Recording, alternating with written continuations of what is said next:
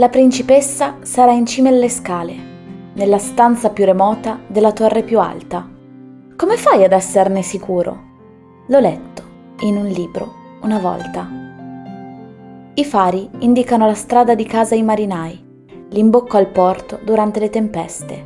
Le tre torri quadrate del castello di Cantelmo Caldora annunciano invece, da lontano, Pacentro.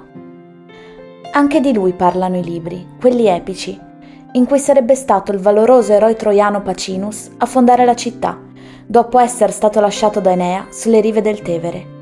Si sarebbe spinto nel Sannio e giunto ai piedi del Monte Morrone vi avrebbe fondato Pacentro, poi c'è tutto un filone di letteratura assai più affermata, che lo cita per aver dato i natali alla famiglia di uno degli eroi del nostro tempo, la cantante Madonna.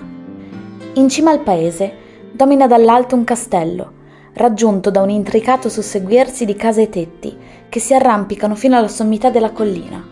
Doveva proteggere il paese e la Valle Peligna. Quasi tutti i borghi che ho visitato qui in Abruzzo hanno un castello in cima che li custodisce mi chiedo se fosse più una moda averne uno, tipo quella dei Chihuahua negli anni 2000, o se ad un certo punto della storia una generazione di bambine particolarmente decise non abbia stremato i propri genitori a tal punto da farsene costruire uno. Se dovesse essere così, sicuramente ne ho fatto parte anche io, in una vita precedente.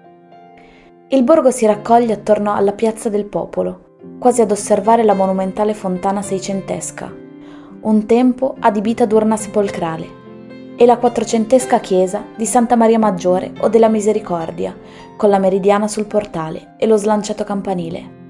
Del passato rimangono anche alcuni palazzi signorili, quello della Rocca, ora sede del municipio, Palazzo Granata, Palazzo Avolio.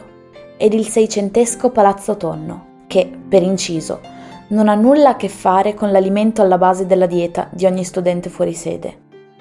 Il nome deriva dalla preta tonna, detta tummarola, o pietra dello scandalo, una grossa pietra incavata, utilizzata come unità di misura del grano, sulla quale, in passato, chi non onorava i propri debiti veniva obbligato a sedersi, completamente nudo, in modo che tutti i passanti potessero schernirlo. In cima al borgo c'è un'antica vasca in pietra. Somiglia allo scafo di un'imbarcazione Forse la teoria dei fari, del mare e delle navi, dopo tutto, ha un senso ed è sicuramente più fantasiosa di quella per cui, molto probabilmente, un tempo veniva usato come lavatoio pubblico. Cammino con i piedi e con la fantasia per Pacentro. Le stradine di ciottolato ora sono torrenti, percorribili a bordo del lavatoio pubblico. Le case di pietra e mattoni, pareti di roccia e la piazza centrale un lago poi vedo all'orizzonte tre fari quadrati, di cui uno merlato. Mi indicano la strada di casa.